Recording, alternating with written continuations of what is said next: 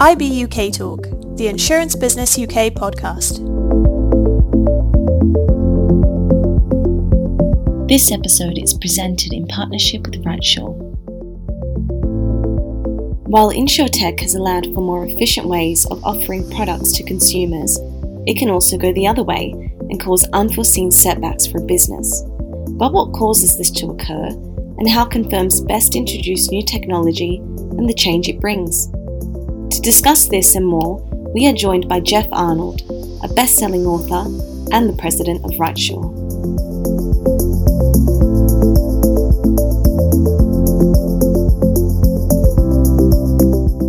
Hello and welcome to the latest instalment of IB Talk, the insurance industry podcast brought to you by Insurance Business. I am Mia Wallace, Senior News Editor at Insurance Business UK, and today we're going to be discussing the three stages of technology in the insurance industry. I'm delighted to be joined by none other than Jeff Arnold, a best selling author, thought leader, and the president of the independent insurance agency Rightsure. Many thanks for joining us here today, Jeff. Thank you, Mia. I am so excited to unpack this and dig in and dive in. I've been looking forward to it ever since we got it on the calendar. So thanks so much. Thanks so much to you too, Jeff. I must say that's a, a, really impressive series of adages before your name there. And I must just ask to start us off if you wouldn't mind telling me a, a little bit about yourself and what you've been up to at the moment.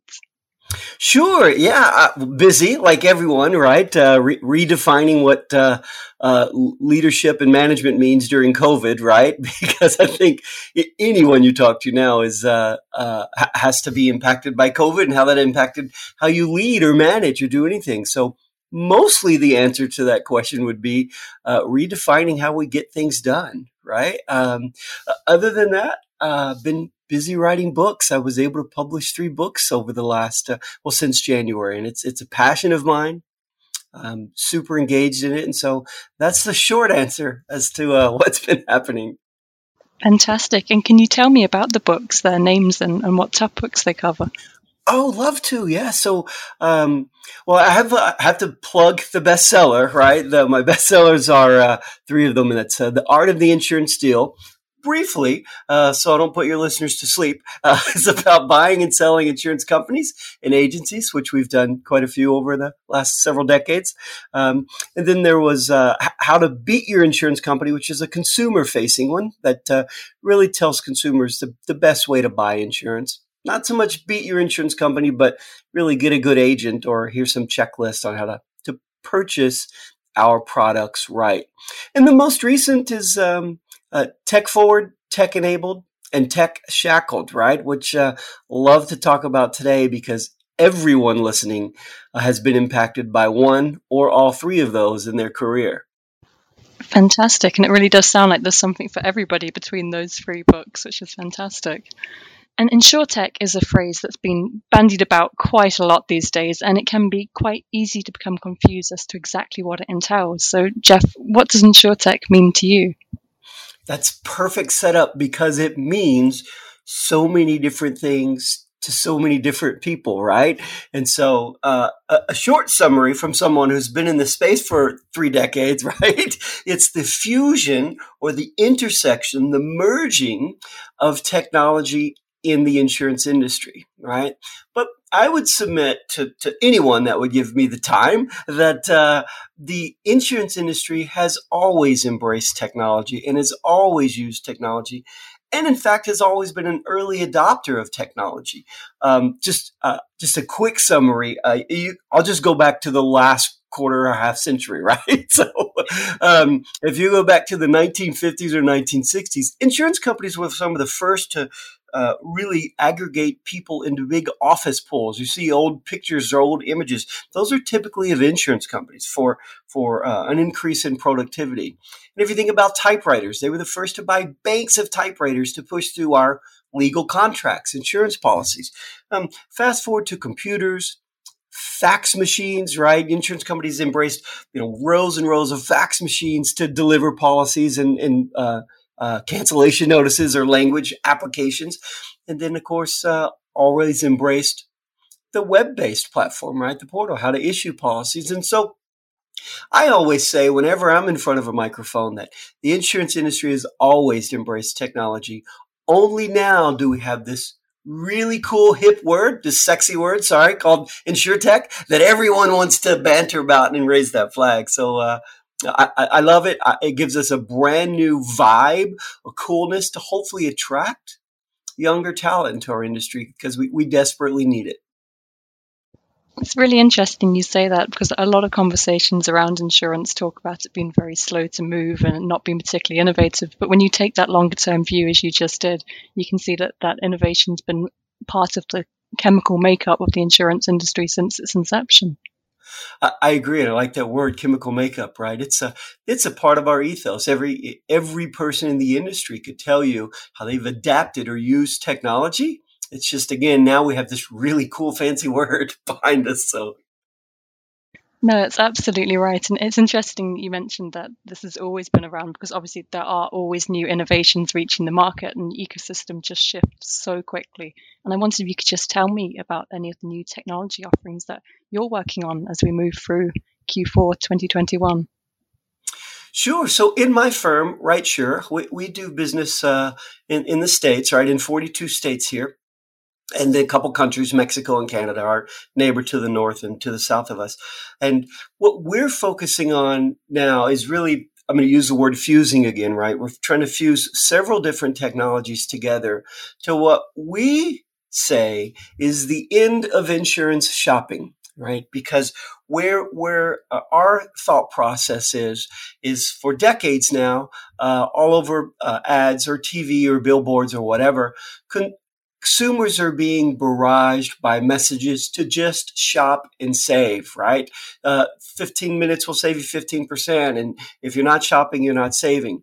And so what we're trying to do is be in what we call a blue ocean space, right? The red ocean space is where everyone's dropping lines and shop, shop, shop. We're pivoting to this blue ocean space, hopefully to be, uh, you know, a, a leader uh, in that in that space, and that is to help consumers and insurance shopping. So the technology we're leveraging is blending artificial intelligence, multivariate rating, predictive analytics, wrapping a bunch of algorithms about it, making several uh, assumptions of that you're going to be shopping soon, and why don't we do it for you so we can help be the end of insurance shopping for consumers. So it's a very long answer, but it's a lot of new technology we got to wind together, ball up and package. And uh, uh, it, it, it is fraught with a lot of restarts while we fine tune and perfect it. But uh, I just uh, am convinced that it's the future uh, and it's a way to get a lot of market share. And at the end of the day, it helps consumers. No, that's fantastic. And it's really interesting. But as you move into that blue ocean space, which is obviously a, a very tech led process, and you really piqued my interest earlier when you mentioned tech forward, tech enabled, tech shackled. I just wondered if you could tell me a little bit more about those three silos and what they mean for the companies that come up against them. Yeah, and so uh, I enjoyed writing this book. That's one of my latest books, right? And I enjoyed writing it so much because I didn't have to look far for the content, right? and I should submit to everyone listening that that it's really a primer, which is just a short subject. It's not a long, you know, 150 page book or anything. It's a really short kind of a primer, uh, and I was just able to look back over uh, my experience mostly and categorize catalog firms into three different ways they use tech. And it's really, as I came up with, kind of tech forward, tech enabled, and tech shackled. Um, and tech enabled firms, in my estimation, and what I write about, are firms let's stick to the greatest uh, industry of all times, insurance. So we'll just focus on that subject matter, right? Um, and so tech enabled firms are firms that use software as a service or third party platforms to really enable them to do a process or deliver something faster to the consumer, right? So they enable themselves in their process um, to help consumers or to help customers uh, vendors that are looking to pay bills or in third party people that they do business with. So that's in the tech enabled space. In the tech forward space, these are firms that are changing how we do things, right? They're blazing new trails, um, creating new paths and opportunities by either leveraging tech or building tech or combining ways of tech that, that we haven't done it before. Um, and most recently, that would really be kind of pay by mile or pay as you drive, right? That's some of that uh, technology has always been there, but they're refining it and making it really tech forward. And so that's when we talk about the tech forward space. And tech shackled everyone has experienced a tech shackling where at, at once a company uh, or vendor that you used to call was glorious and fantastic and awesome and it was just superb in every way they conducted business introduces a new software and the humans can't do anything, right? Because it's so software led, and you just you literally want to punch someone for making the decision to adopt this technology that that stopped all progress, right? And so tech shackled became um, such a buzzword in our firm because we do business with you know 100 plus insurance companies and every time they introduce sometimes a new software as a service or a new platform to make them tech enabled or tech forward it actually tech shackles them. And so i spent a lot of time in the book talking about what leads up to this and uh, i suspect it's failure uh, like in any large project to get input validation and feedback from the stakeholders, and that is the people using it. and sometimes, in an effort to rush new technology through, you just want to get it out, right? Uh, or roll it out into the public, but you have to test along the way. So I spent a lot of time on tech shackled. Sorry, but that's that's is what is binding our industry together to to, to be against some of this uh, tech forward uh, and tech enabled thinking. No, you're absolutely right. It is the, the tech shackled processes that people are coming up against, and that's where they're hitting the brick wall as well. And something tells me from what you were mentioning about the work that is doing that you're very much a tech forward company yourselves. Thanks so much. We we fancy ourselves that, right? we think, um, but here's what I tell executives when I'm talking uh, to insurance executives in roundtables that and I don't mean this disparaging, but I just, this is what I say. It's some kid somewhere is sitting in the basement of his parents' house, tinkering with the algorithms and the models of the insurance industry. And they, he or she is going to disrupt up in our uh, how we offer insurance right we may not have thought of it yet but um, i say that to make everyone uh, not stereotype youth or inexperience, but whether embrace it because there's something we can learn to challenge the old way of doing business, lest we become tech shackled ourselves in our thinking. So. Fantastic. And from the response that you've had to your works, do you think that the industry, very generally speaking, is up for having those conversations and embracing the ways that it's going to need to move forward? I believe absolutely, certainly, without a doubt, Yes, uh, this is an industry full of open-minded executives um, who are, are, challenged everywhere they turn to improve, improve efficiencies, improve bottom lines, uh, re-recruit key talent and, and staff, and so they have to be open to change. Um, and, and, every one of them that I talk to is uh, change comes way too fast for you not to be, but yes, uh, everyone is trying to adopt new thinking, and new space in their brain for letting new ideas in. Oh, that's brilliant. And I think uh, a big concern for a lot of companies is that when they're integrating technology, they, they really are quite worried that the tech might end up missing the mark. And I just wondered, from your perspective, how can you tell that a certain technology is going to be different from other innovations that are being introduced? I think the fastest way is the adoption rate, right? So how fast everyone um, migrates to it. I, I, would say, if you'll permit me a couple minutes, sorry, I won't get too long winded. I, I, would say anytime you're introducing change into any organization, be it the wonderful industry of insurance or even in your own household, if you're trying to introduce change, that there are really three phases uh, uh, or three distinct ways people react to it. And it's important to know this anytime you're introducing change, be it new technology or, or, or anything. And that is, I typically lump people into three categories, right? The first are those who are really accepting and embrace change and they're moving on with it. They align with you. Let's go. I get the vision. Let's move forward. And, and that's really easy to get adoption there. The second one is kind of I'm going to wait on the sidelines and see what happens. I'm not waving my flag in the forward camp and I'm not going to, you know, really get get behind not doing anything. I'm just on the sidelines, right? And the third is and they're not bad, they're just slow to change. Those are the ones who are crossing their arms, going to dig their heels in and prove to you all along the way why this was a dumb idea and why it didn't work. And so once you realize if you're part of a catalyst for change, that you're dealing with three subsets of people, quickly catalog those and focus on those that that might need the extra time to get to where you are.